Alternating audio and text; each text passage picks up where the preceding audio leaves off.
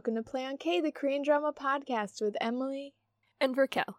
And this is the show where we take a K drama, we watch it four episodes at a time, and then we get together here every week to talk about it. Yeah, this week we did episodes 9 through 12 of Mr. Sunshine. Ooh, ooh. Did I get those numbers right? Yeah, they didn't sound right, but they, you nailed it. Okay, dope. I need to just write. This is the 800th week in a row that I say I just need to write it down. But will it happen? God, who's to say? We've skipped a few weeks of how are you doing? Do you have any any how are you doings? Yeah, I feel like there's something I started that I really wanted to. Oh, um, eh, yeah, sure. Okay, so I'm reading a book right now. I haven't read in forever. It's been so long. Um, I need to get back into it. I told myself when the pandemic first started I was gonna read again. Mm. Um, but I've also said that every year, just like around New Year's for the past like five years. I used to be very bookish when I was in high school, and then I just Right. stopped being bookish when reading books became required uh, instead of something I did for myself by myself. Mm-hmm. Um, so this is the longest I've stuck with a book in a while.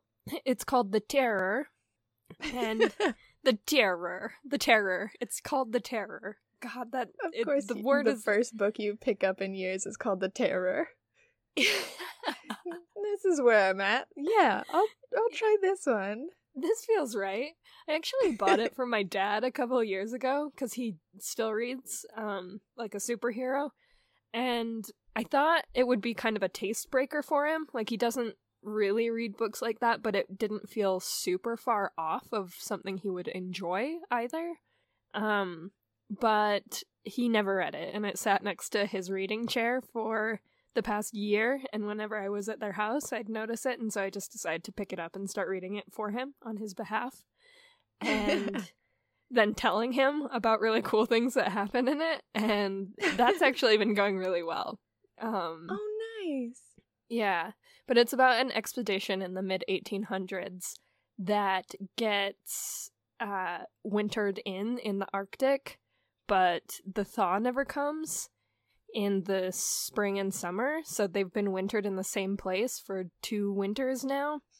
And there is something, aside from just like the general survival stuff, that they're running out of coal to keep their uh, engines heating and they're running out of food and you know the general survival book stuff Uh-huh. but they're also being hunted by something that's more aggressive and terrifying than a polar bear but it seems like it might just be almost like a supernatural pol- I don't know I haven't gotten that far yet so no spoilers for me it's something and it's murdering them Ooh. Yeah, and so that's really spooky and cool. So it's kind of horror, thriller, survival, historical in a way, because it centers a a lot around Arctic explorers that were trying to find like a passage through the north.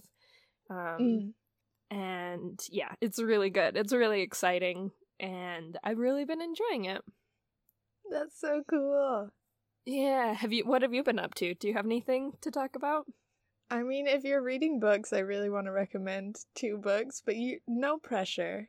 Yeah, recommend them, and then I will pro. I do more of your recommends than I do anyone else's, probably. So, Oh dang. I mean, I watched oh, Ted Lasso on your recommendation, and it's the best choice I've ever made. So, Oh, okay. Okay. Then you have to read a book called Piranesi by Susanna Clarke. It's so good. It's so hard to describe without like spoiling it because a lot of the book is unraveling what's happening. You're kind of set into this place with this character and you're supposed to kind of have no idea what's going on. So, I don't know how to describe it, but it is beautiful and deep and one of those books that you're like this is kind of about nothing but it's so much about what is the point of life and happiness and um oh my god i just really liked it piranesi go check that one out I am so Eh. into that. it's so good um And The Midnight Library is another one that I read this month that was a lot darker than Piranesi. It's almost borderline depressing as a book, but it's also really beautiful. And yeah, again, it's hard to describe it without spoiling it, but I really like those two. Oh, and I really hope you read them. Yes, okay. Um you might have to message that to me as well, um just so that Okay. I can find them. Did you you read them and didn't listen to the audiobook, right? Correct. Okay. I use Overdrive to rent books from the Salt Lake City Public Library through my sister's library card. So that's where I read them both. okay, cool. Um I know that in the past you got really into audiobooks as well, which I love in theory, and then I always end up just listening to podcasts instead of listening to audiobooks. I really love audiobooks. My mom made I don't want to say a mistake. She bought me um What to Expect When You're Expecting, which was super nice and a book that I've really enjoyed. But she bought it by making an account of her own, and instead of clicking send as a gift, she just bought it. Mhm. So I had to log into her account. Mm-hmm. I'm gonna make this the longest story possible. I don't know why. so I had to log into her account, log out of my own account, and I've been just trying to get through that before I log back into my own account. yeah. I'm too lazy to just switch back and forth every day, which I should do. So I haven't listened to my own books, my massive collection of Audible books that I finally canceled my subscription because I had way too many backed up. But I'm trying to get through this one book before I switch back to my account, and it's like 45 hours long, and it's just about like child rearing and pregnancy, and it's not like a fun read that you just love to listen to. Like, I just Yeah. listened to a chapter yesterday that was about what to do when you start to go into labor and how to deliver a baby at home. And I was like, okay, I'll just like panic about that for the next half hour. I'm going to turn this off. and I'm going to panic about that. But I'll be ready.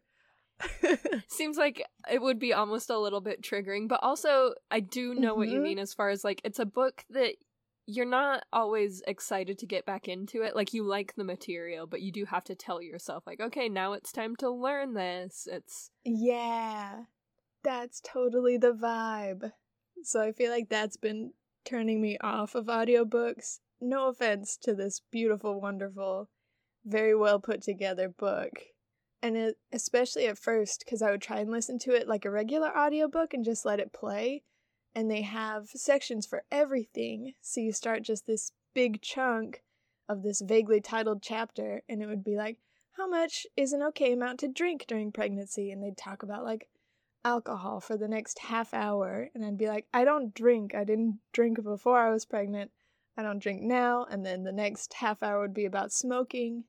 And those also would really turn me off of like, these things don't apply to me. And I already started doing dishes and letting it play. So I can't fast forward. Like, this just isn't the way wet. I'm used to listening to audiobooks. yeah, yeah. Where you you if- actually have sections that are skippable. Yeah. Yeah. But if you get used to it and you're like, don't do something that's uh in that you can't grab the audiobook and start skipping. If you're ready to skip a few sections here and there, it's a very good book. I've definitely gotten more into it. But anyways, haven't been listening to as many audiobooks lately. I just remembered a podcast I started listening to when we talk when I briefly mentioned podcasts. Um Mhm. that is really interesting. I actually got the recommendation from listening to my favorite murder. So if y'all listen to that podcast, you've probably heard about that or about this. But it's um man, I promise that like I don't always like listen to and consume horror media, but this is another horror thing. It is among my very top favorite genres, I'd say, if not my favorite kind of generally favorite genre. I do Mm. obviously love horror, but this one is called uh, Let's Not Meet, a true horror podcast. and it's about people's close encounters with uh like scary strangers or just like it's that you know that feeling of dread i don't know i feel like it's kind of unique we luckily grew up in a pretty safe place and for the most part have been pretty luckily safe people. I don't think it's like a magical skill we have to stay safe. I think it's just kind of at least in my life i feel luckily pretty safe most of the time. But even i have like in little like moments where you just don't feel right about a person or mm-hmm. there's something going on that makes the situation dangerous and it's people's experience with that. Uh, it's one guy that narrates their stories. He either gets them off reddit or they submit them to him. Um, but he he narrates these stories of these people's encounters with dangerous situations in real life. So it, it's never like paranormal really. There are some that are kind of um i don't know like hard enough to pin down that even the author admits like if you're a superstitious person i know this sounds like ghost like but i don't like i think it was a person it just i don't know how like this all happened this way or whatever you know um but those are okay. few and far between usually it's like yeah, the this really terrifying person like broke into my house and this is what I did and like it's almost like a there are some where you listen to them and you're like, okay, good to know, good to know. Um, but yeah, it reminds it, it also like reminds me of my own stuff. Or like I told my dad I was listening to it and he told me his like story of encountering people at night on the highway when he was like just taking a break from driving so he didn't fall asleep while driving and then like Ew. Yeah, scary stuff like that, you know? Mm-hmm. Ew. What's it called again? Let's not meet. Let's not meet. E okay, okay. now that we're properly tense. we can jump into, into the podcast. Episodes. I will um, say I watched the three episode the first three episodes last weekend. So it kind of feels like forever ago since I've seen them. Can I just say though that I have not stopped thinking for one moment about the emperor's coat when he walks into homeboy's house or whatever, I don't know, his compound. Oh my god, that coat is so beautiful. Unbelievable. I cannot stop thinking about it. I it was it's like I want one for myself, but I know I would never look that good in it. Right. It's a very unique. Um it's a uniquely emperor coat, you know? Uh-huh. You got to be the emperor in the 18 1900s to really carry that coat instead of be carried by it. But yes, damn, it's beautiful. It's so good. Um, um I have spent every moment thinking about the uh, time. This is my very first note that I made. Uh, remember when they were riding in a little, uh, I think it was like a rickshaw or some kind of carriage, mm-hmm. and she does the mom seatbelt arm thing when there's a bump in the road, like his uh-huh. mother. oh, I love the really subtle comedy in this show. It's where it so never good. undermines how serious and dramatic the whole show is, but they keep it so funny. There are so many laugh out loud moments. Yes, actual laugh out loud. I love almost every interaction that Eugene has with Domi. They are always mm-hmm.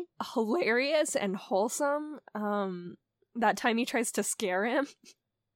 Yeah. oh, it killed me. It's so funny. Domee or the shopkeeps, the two pawn shop owners. Yes. Any scene with those two. They're hilarious. So good.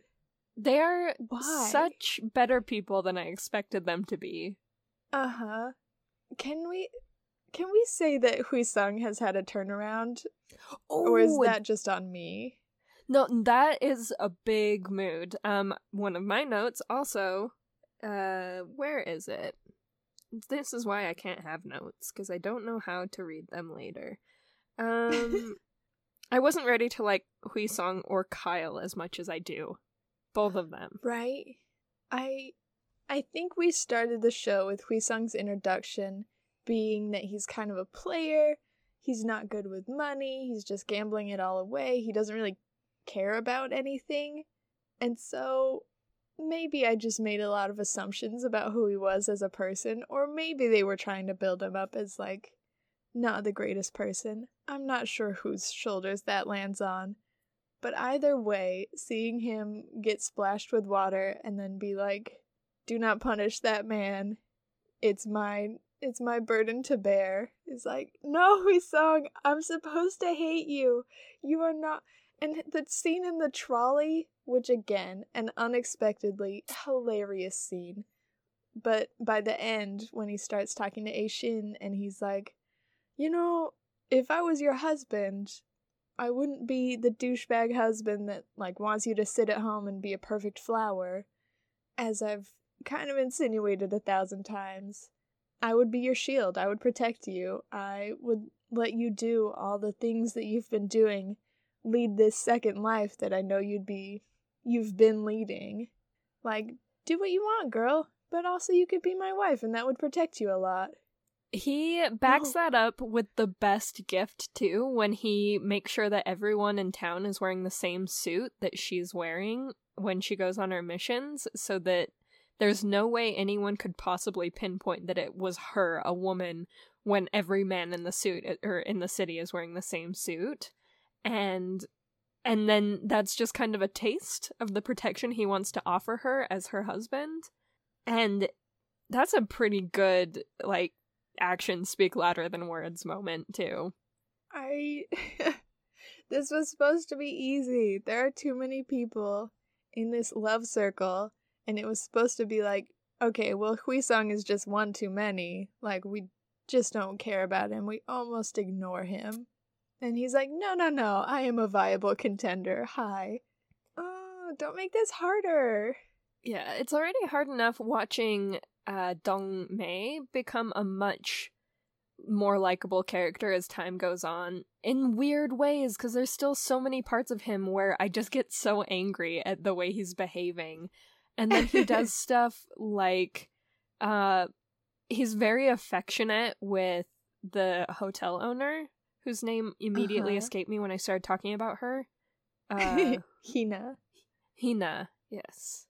Um and he's very affectionate with his fortune teller that he keeps safe and uh-huh. he even his mannerisms when he's talking to Eugene and there's a lot of jokes about wanting to kill him they're almost funny like there's almost almost almost a camaraderie about them that makes him so likable eh, we'll get into those three and their bromance in a minute because I will spiral into nothing. But yeah, it's so hard because Dongmei has definitely become the the one I want to end up with Aishin the least. Where at first I was a sucker for the bad boy, and I was like, oh, that would be a smoking hot relationship. But now I'm like, mm, I mean, she's not into it. He's a pretty bad person.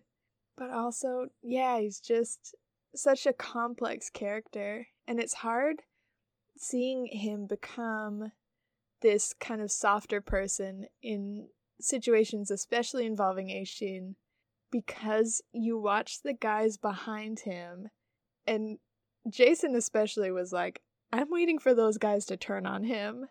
And that will be a huge heartbreak for me as like wanting Dong Mei to like succeed just to yes. see his men be like, mm, "You're a bit weak now. You're soft." Something though that I appreciated was the scene where he kind of saved one of his men from being shot in the head, uh, and came out on top of that situation. It kind of, for me, I hope that it it sincerely did kind of re up his his dominance just because it shows how much he cares about his men.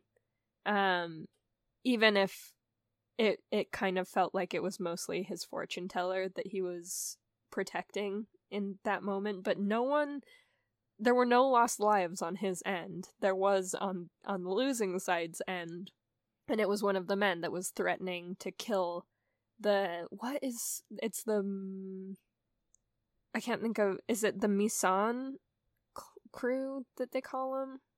Do oh, you remember? Me wrong? Uh, is it uh, no? I don't think that's right. I don't I know, know what you mean though. Yeah, yeah. they they have a name for it, and now I It's can't think of it. It's probably in my notes somewhere. But let's Yeah, let but- someone email us. Go ahead and let us know what we got wrong just now. Um, but yeah, it's I agree with you though. It kind of feels like they're not sure what to make of him becoming a softer person.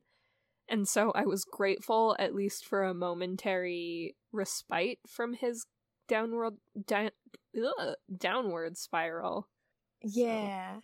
And I thought it was a great moment because he's protecting his people, like the fortune teller and his men, but also he's definitely playing the game still. And I think that's what has made him the leader instead of just a member of the gang, is that he can balance all these political pulls where these two guys thought they were totally safe because they work for the general whose name I've completely forgotten. Um, but they're like, "We work for the general. You can't hurt us." And he's like, "Actually, I'll kill the the lower of the two of you on the social ladder, and let the let the higher up guy with the gun in his hand. Like you think he's gonna kill the guy with the gun in his hand because immediate danger, right? But he's like, no, this is the long game. I'm not gonna kill the general's like one of his top men. I'll let you go and convey the message of what part you played in this tonight. Like, dang, Dongmei, that brain. You got so much going on up there. That's why you're the top dog. I love to see it. It feels so good. It, feels, like so a good. win. Yeah. A, a lot of these episodes kind of felt like a win, and it made me nervous about what's to come. Usually, by this point in the drama, we are more than halfway through, well over halfway through, and there's a lot of losses, usually around episode 12, that lead into the penultimate or the final episodes, the final four. But we're in a special drama where we just barely finished the halfway point, and there have been so many wins, and it makes me so nervous about what we're about to lose, and I am scared. Mm-hmm. Yeah. We're doing too well. I'm worried for Gunnar Jang. I'm worried for the potter. I'm worried for the lady who works at the at the boat dock. Yes. I'm worried for Kyle Moore Um, because I like him a lot I more am. now. Raquel's just still laughing at Moore. I just he just wasn't that great at the beginning. I'm sorry, he's wasn't. great now. yeah, he is. He's awesome. He makes me laugh. I'm I'm worried for him. I'm worried for Domi. I'm worried for Domi's older sister. I'm worried for uh the people who have names that I've forgotten their names that are the left and right hand of Aishin. Oh And yeah. I'm so I'm scared for everyone at this point, truly. Because we know that these main characters are not going to have a good time in the final four episodes. We don't know what's going to happen, but it's not going to be pretty. No, we're gonna lose so a lot. nervous. Yeah, they're gonna yeah, take so much from to- us. They have to lose everyone around them first within these next eight episodes. All of the people and that are that keeping them safe, and yeah, I'm scared. I can't do this. We knew this show was gonna hurt us when we started it. I just didn't know that we would be so many episodes in that they really would form the good long game connections to all of these characters well before they took them away. And they're still slowly spinning so many webs of connection so beautifully. Like every time Hina talks to Eugene, I'm like, this is a conversation that I feel like in your head you're so connected to those two characters that you forget that they don't talk very often. So every time they do, it feels so rewarding to see her tell him like Wanik is my father. And he's like, "What?" And she's like, Yeah, and I'm looking for my mother. And he's like, How can I trust anything? And you're like, You probably should never have trusted anything. I mean, your room's been broken into like nine times since you moved into this hotel. Your life is not safe here. But also, you can trust Hina. She's pretty great. And she kind of says that in the most eloquent way. And I love it. I love that dynamic. I just, they do that with everyone. Yes. There's these little nuances to every relationship. Oh, I'm really worried for the interpreter. Right? Oh man, am I worried for him. Um cuz he is just starting to get really involved and proving that he's a pretty smart character that mm. uh knows what's going on, but play like in the past has played it close to his vest because he hasn't ever been as close with people that he's worked with before, and now he's friends with all of them, and so it feels like they're gonna take him away from us, and that'll suck.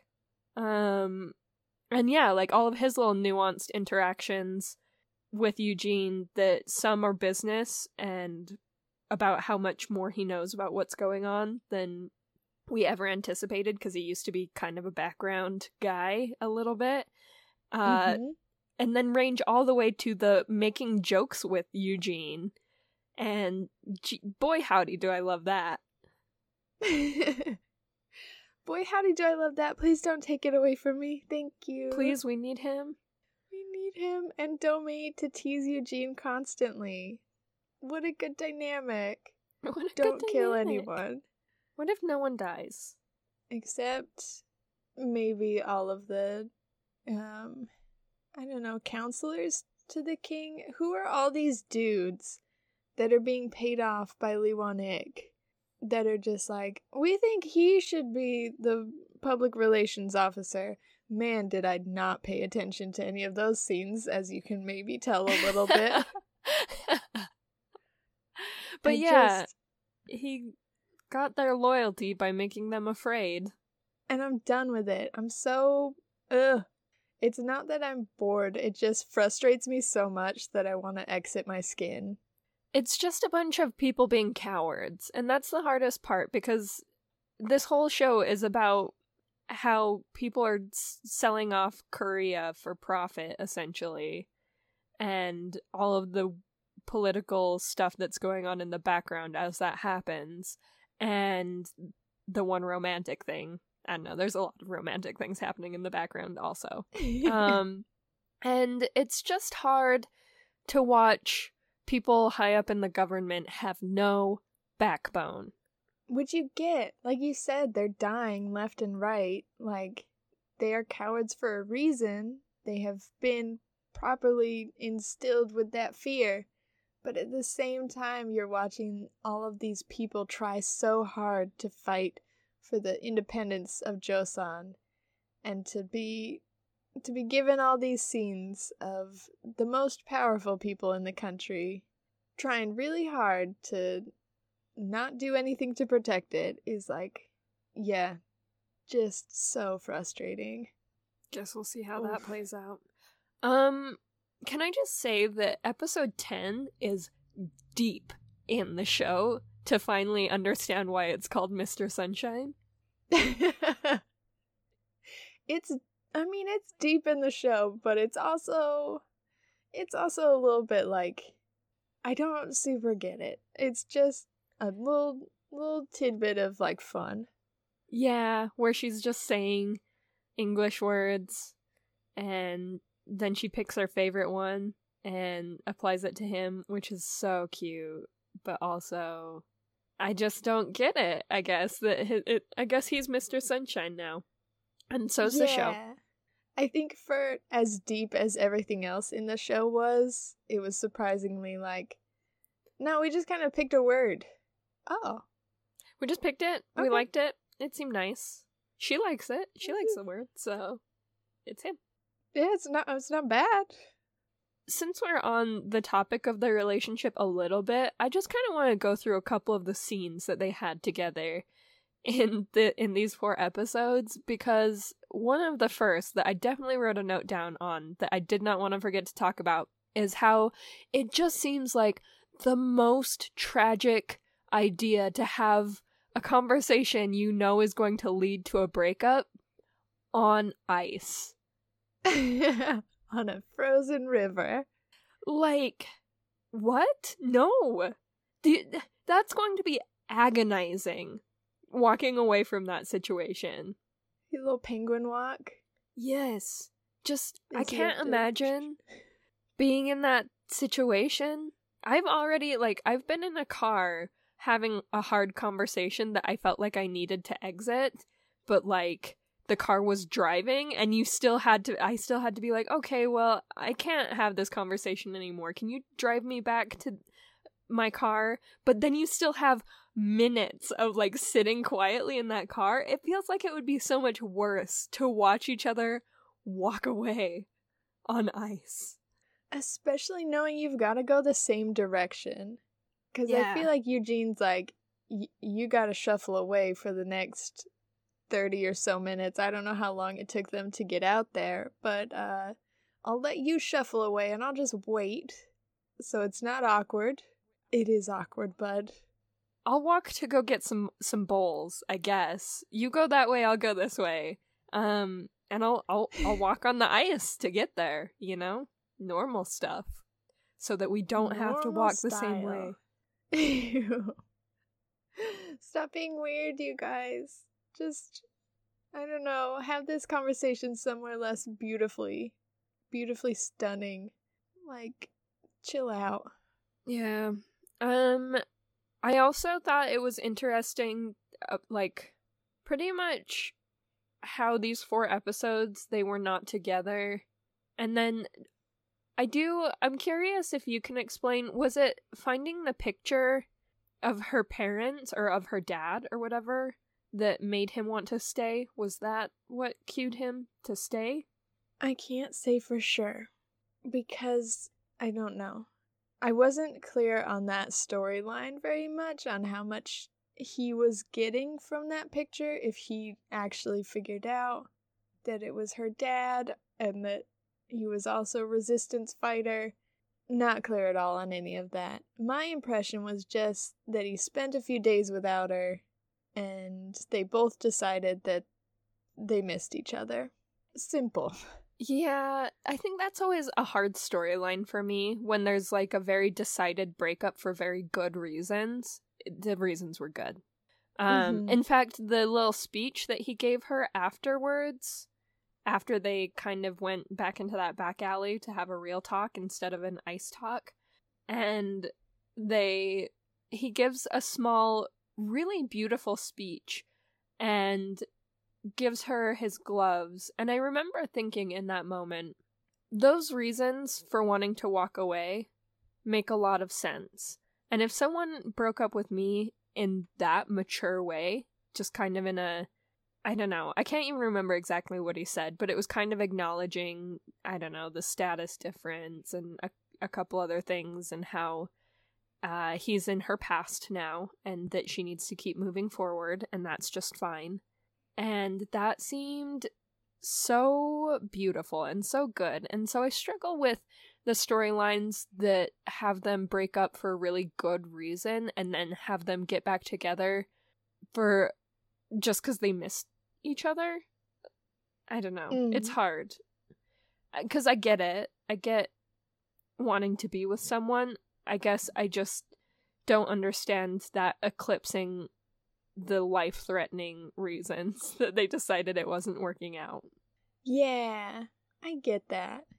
It they had such beautiful speeches, um both their breakups. Like you said, for some reason I can't remember what the one in the alleyway was about, even though I remember it being very touching and beautifully put, but just that first confrontation on the ice where he's like, is the land that you're fighting for the land that, like, you grew up in with this class separation?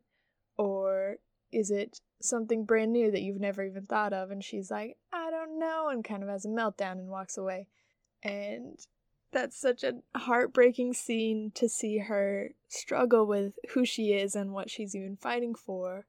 And all of that kind of culminates in we don't get to decide that. If if we're gonna fight for Joseon, or if at least Aishin is gonna fight for Joseon, then Joseon will be the deciding factor on what the new country looks like and whether there are still these stark class differences, but more than likely, even in New Joseon, if it comes about in their lifetimes, a, a lady and a man born a slave, or even an American man, probably can't make a life together. And yeah, that feels like such a solid reason to be like, maybe let's not pursue this. Maybe you should go to Shanghai and we can both get over each other in due time and say that things were good. I just need. I'm just such a potato. I need them to write down and spell out for me why they got back together because I love it. I felt it. I wasn't like, I don't understand. Like, I see it. They love each other.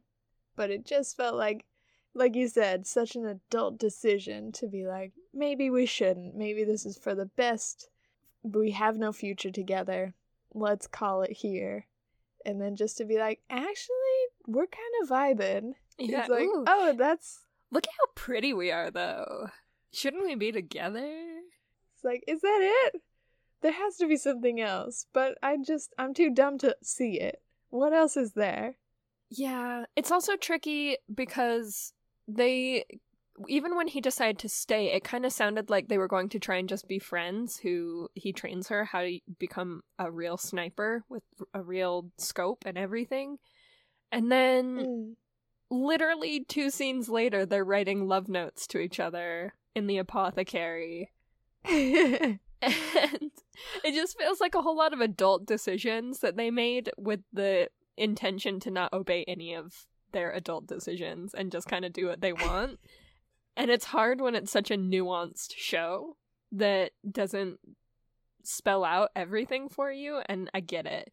Not all of us can be um smart enough to understand every nuance. Maybe there was one I just didn't pick up on that was like n- no, they always intended to get back together, but it, the, from what they said, it sounded like they were going to handle it like mature adults anyway. And so then they just Uh-huh. they made so many adult decisions that they continually undercut, and it was like, okay, well, are y'all teenagers? Because that would make a whole lot more sense. yeah. I mean, it's very unclear how old Aishin is, so I guess she can have some slack. Let's hope she's not a teenager, because Eugene is a full adult. Yeah, they said she's like old for marrying age because it took her so long. Oh, it took her fiance so long to come home. So I'm guessing like twenty. she's a wilting flower. Yeah. That's fair. Um, I thought the rifle scene was like mad flirtatious. I thought that was very much like, if we're doing this, like, this is double speak right now. We are getting back together. That was that was my impression of the the whole like, do you want me to check your form though? Like, mm, okay. Yeah. Yeah, I don't know. You're right. Maybe it was a nuance I didn't pick up on and I just wanted them to be adults. I don't know. you wanted so badly for them to be friends and make things work in a reasonable way. And I'm Yeah. over here like, I don't know if he's checking her form. That feels like literally flirtations that still happen today. That's true. That does still happen to this day with people. I um I mean I I'm making it sound like I don't want them to be together also, I think. Now that I'm over here adamantly being like, why can't they just be broken up? I guess like you said, I just want them to be making adult decisions cuz I'm scared for them. I'm very worried about Yeah. everyone. It's like we've said before, we know that this show is not going to end well. It was easier to see Dongmei kind of fall out of the love square and be like, clearly he likes Aishin, but probably they wouldn't work together. it's so much harder to watch Eugene be in love with her and her be in love with him. And you're like, it's not gonna work, is it? I know it's not, but it makes like it looks so good together. I want them to be together. um can we talk about one more relationship that's never gonna work out? Yeah, I'm ready. I want so badly. It's the three dudes that have made this bromance. I think you even said in the last episode, like, that's probably the last time we'll see the three of them together, because that would have made sense if it was just a couple coincidental meetings within the first few episodes. But no, they're dragging this out. This is a real bromance at this point. Yeah, like a bromance that where they hate each other so much for such pretty legit reasons because none of them have made it a secret that they're super in love with Aishin, but they all know that Aishin is doing some illegal stuff and they do not know if the others are going to be the rat that gives her up. And so they hate each other for some pretty valid reasons. It feels like it's going to be hard for them to keep up this bromance, but also they get along so weirdly well because they have the same objectives. They just don't trust each other to accomplish them. The objectives being keep Aishin sh- safe at all costs. Right? And even like besides Aishin, they all so many so often work against each other as far as what their individual goals and jobs are. But then this show so masterfully gives them opportunities to work in the same direction as well which is why they keep coming back together. Like there is a scene where Dong Dongmei is talking to Eugene in a bar and he's like, "Last week I was paid in American dollars, so now I'm an American and that's why I'm helping you." And you're like, "Dongmei, that's such a cool like unexpected character trait from someone who you see as this like unaligned vigilante bad guy and he's like no that lack of alignment means that i can help anyone i want at any time. That's crazy. Yeah uh that's such a perfectly complex character. Dongmei i'm too excited about who you are turning out to be it's it's very um confusing and my i just I'm scared all the time. I'm really scared. Uh huh.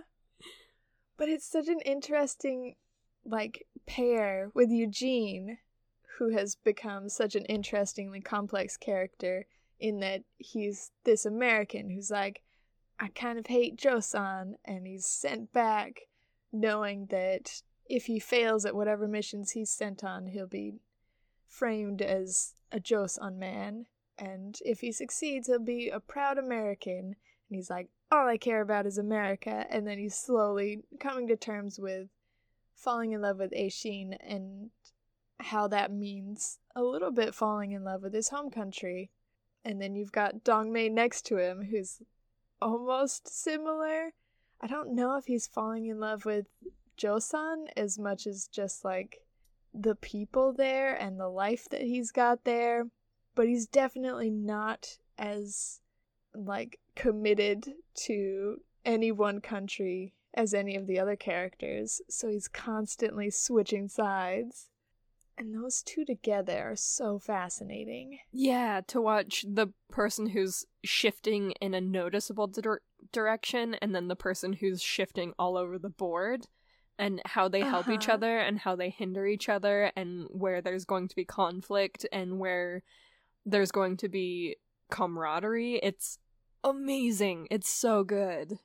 It's so good. And then you throw Huisong in, and just like the relationship with Aishin, where at first he's thrown in and you're like, Huisong's not even a contender. I don't even know what he's doing here. He's thrown into this bromance, and you're like, they just want to kill him. He's this obnoxious, annoying rich boy that's not going to add anything to their relationship and suddenly he is like he's adding so much to this triangle that is so odd and hard to place where it seems like at least for the most part he is all out on protecting Aishin. And that's that's his place in the group. Is like I'm the last to know things, but also just barely keeping up with all this intel. And all I care about more than any country or any man is this girl. And you're like, oh dang! Those two are also super into the girl. This is. How did you fit in so seamlessly with this relationship? Yeah, he's very charming. He's very good at doing the charm, and it it does so much for the how tense those two are just together and then you throw in another component that it's not like they're relaxed around him but it's like they can't deny that the things he says are like kind of true like when he's like uh when he first talks about the suit and he's like don't worry about it every man in in the city will be wearing this suit by the end of next week just because I'm wearing it. And if you don't think that that's a damn good shield then you guys are fools. And they're like you know we were pretty upset when we dragged you in here but you're not wrong. I okay, that was the only time that I've ever been confused, like flat out. I thought they'd explain it later, just completely confused as to what was happening. Why did they like drag him into the hotel? And why was he faking a limp? I think they dragged him into the hotel because they saw him in that suit and they both knew what the suit meant. And okay, so they were. That's also why they were covering him up like they had his coat pulled inside out over his head or something.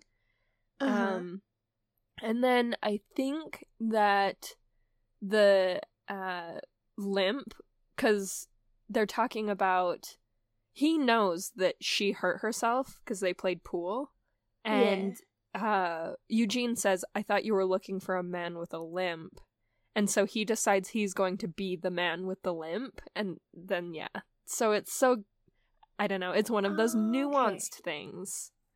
I think because I kept up with the him joking, almost teasing Dongmei with the limp because he does it before in a bar scene where he walks out and he's super limping. And you're like, oh my god, Huisong, don't poke the bear. But I think with them dragging him in, I thought it was all part of like a ruse and they were trying to protect him and they were all pulling like an act. I did not I think I was way too into the bromance way too early. Did not catch on that they were like, "You douchebag, you he big time, fool." He big time made a joke when they got in there too, where he was like, "Oh, I got here safe thanks to you guys," and so that is misleading. Yeah. But I think he was, I think it was like a joke where he was like, "Okay, dickheads, thanks for dragging me in. I'm safe now. Do you want a drink or something?" Okay, See, I think that threw me off. Me being the potato, I definitely thought that he was like, cool, we all planned this together. And I was like, what was the point though? I don't get it. Mikhail was the only one keeping up. Like, no, the other two do not like him enough to make a plan together. He's just being a jag and they're stopping him from being a jag. You hmm. can understand the flirtation that I don't understand and explain it to me. And if there's ever someone making a sarcastic joke, I got you, boo. Okay. we'll keep each other in check. We'll keep each other into the nuances of this show that just go right over our heads. Wow, I'm glad I asked.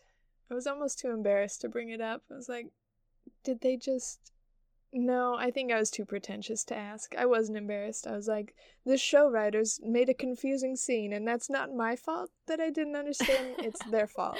I get Yikes. it. I blame them too, pretty much constantly. When I'm like, I didn't, I didn't understand that. I must not be supposed to. Maybe they'll explain it later. Like you said, I, sometimes I just wait for them to explain something later, and I, it never happens. And I'm like, okay, I'll just forget about it and then uh-huh. if it comes up, I'll confront it then. if it comes up in the podcast, we can talk about it. And if it comes up in the show, maybe it'll make more sense. I feel like I do that a lot with the political storylines. I'm like, you'll just explain that again later, right? In like a dumber way. Yeah, like for for a baby. Could you explain it like a baby? But you can wait a couple episodes if you want, but just explain it like like a baby is watching. and then I'll get it. Thank you. Um, I just have two more notes that I really want to, or maybe three, three quick ones. Um, the first one, am I just an idiot that didn't know that rivers could f- like freeze solid? Because I know that like ice can float down rivers, but I thought because they were moving water that usually it was very um uncommon for them to freeze that solid unless maybe were in the literal arctic like negative 60 degrees fahrenheit Yeah. No, you're not the only one. I would never have thought a river could freeze solid enough for you to walk on it. Like maybe like yeah sheets here and there.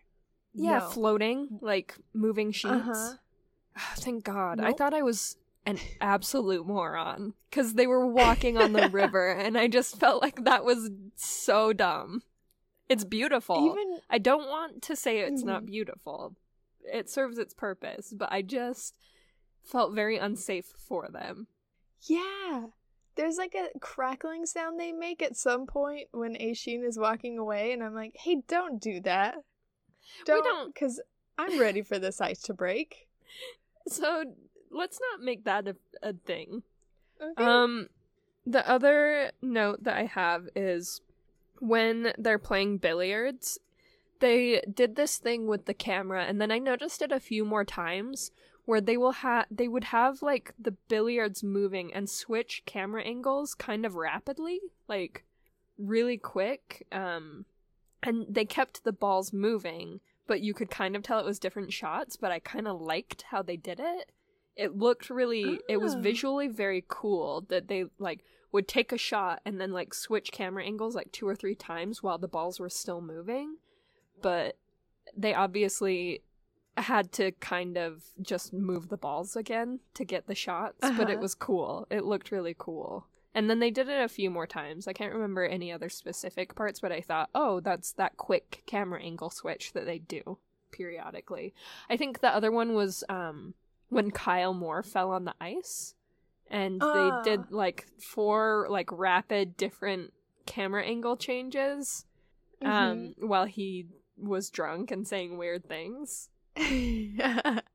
But yeah, I like the the camera stuff they do. Um oh, the the fight between the two women. I was so hoping that was your last note. That was my last note. It's so beautifully done. The two most beautiful women in the world get together in a dark home and have the most intense fight I've ever seen, and it's amazing. And yes, the mask that Hina decides to wear is absolutely terrifying, but it, it gets taken off, and it looks so good. I feel like okay, for one thing, can I say Hina, you cannot walk around town in like what ten thousand dollar dresses and be like, if I just put a mask on, nobody will recognize me. Like, girl, no, that's clearly you. You could wear anything on your face and people would be like, that dress, that's Hina Kudo, hundred percent. But also, just as a whole, that scene was something that I never would have expected from this show or any show ever. And I think that's one of the things that this that this show does so masterfully.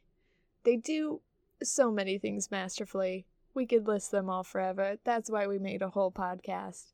But things that are unexpected joys that you're like, I never in a million years thought that they would have a scene with Aishin with her gun and Hina Kudo with a sword fighting each other in a duel.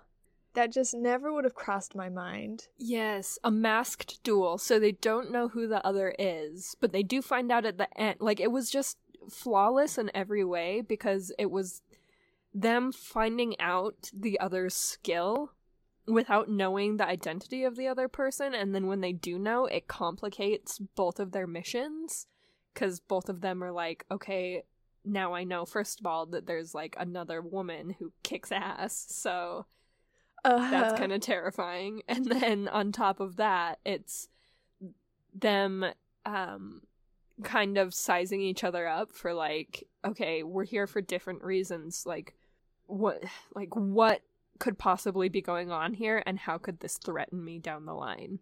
Yeah, I think that's an interesting thing where it complicates the scene, but it also uncomplicates it because they realize that neither of them have to commit a murder on top of stealing some documents.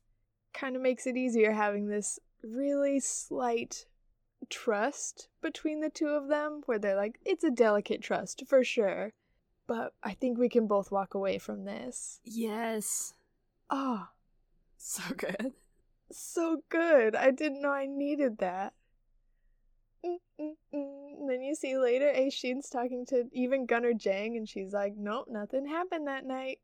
And freaking Hina's talking to her dad, and she's like, "Um, sorry, your house got robbed." Like, obviously, she wasn't gonna tell her dad. Like, yes, 'twas I that robbed your house, and there was another person there as well. But there was a cool it was neat that they that they put they showed the two of them facing outside people and being not telling anyone Yeah. about the other person. fully covering both of their tracks. Mhm. Oh, it's so good. Oh, it's so good. So yeah, can't wait to watch four more episodes and see how they're going to break me. Um this is going to be delightful. the beginning of the end. Yeah. Do you have anything else that you want to talk about before we sign off? I don't think so. If I got to the Emperor's jacket, that's all I wanted to cover for this week's episode. Led and I with it. started right at the top. um awesome. Well, if we missed anything that we really should have talked about, email us at playonkpodcast at gmail.com and let us know.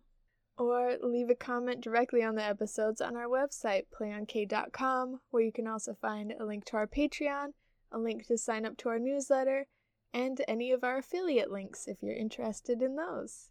Yeah, we're on a bunch of different streaming platforms. Uh, pick your favorite. We are probably on there, and on a lot of them, you can rate, review, and subscribe. If you could toss us any one of those, we'd be forever grateful. Yeah, we are on Instagram and Twitter. On Instagram, we're at PlayOnK Podcast, and on Twitter, we're at PlayOnK. And on those places, you can keep up with our release schedule and any news that we come out with, as well as just give us a hey. Yeah, and thanks so much for listening, and we will see you next week for the next four episodes of Mr. Sunshine. Okay, bye. Okay, bye.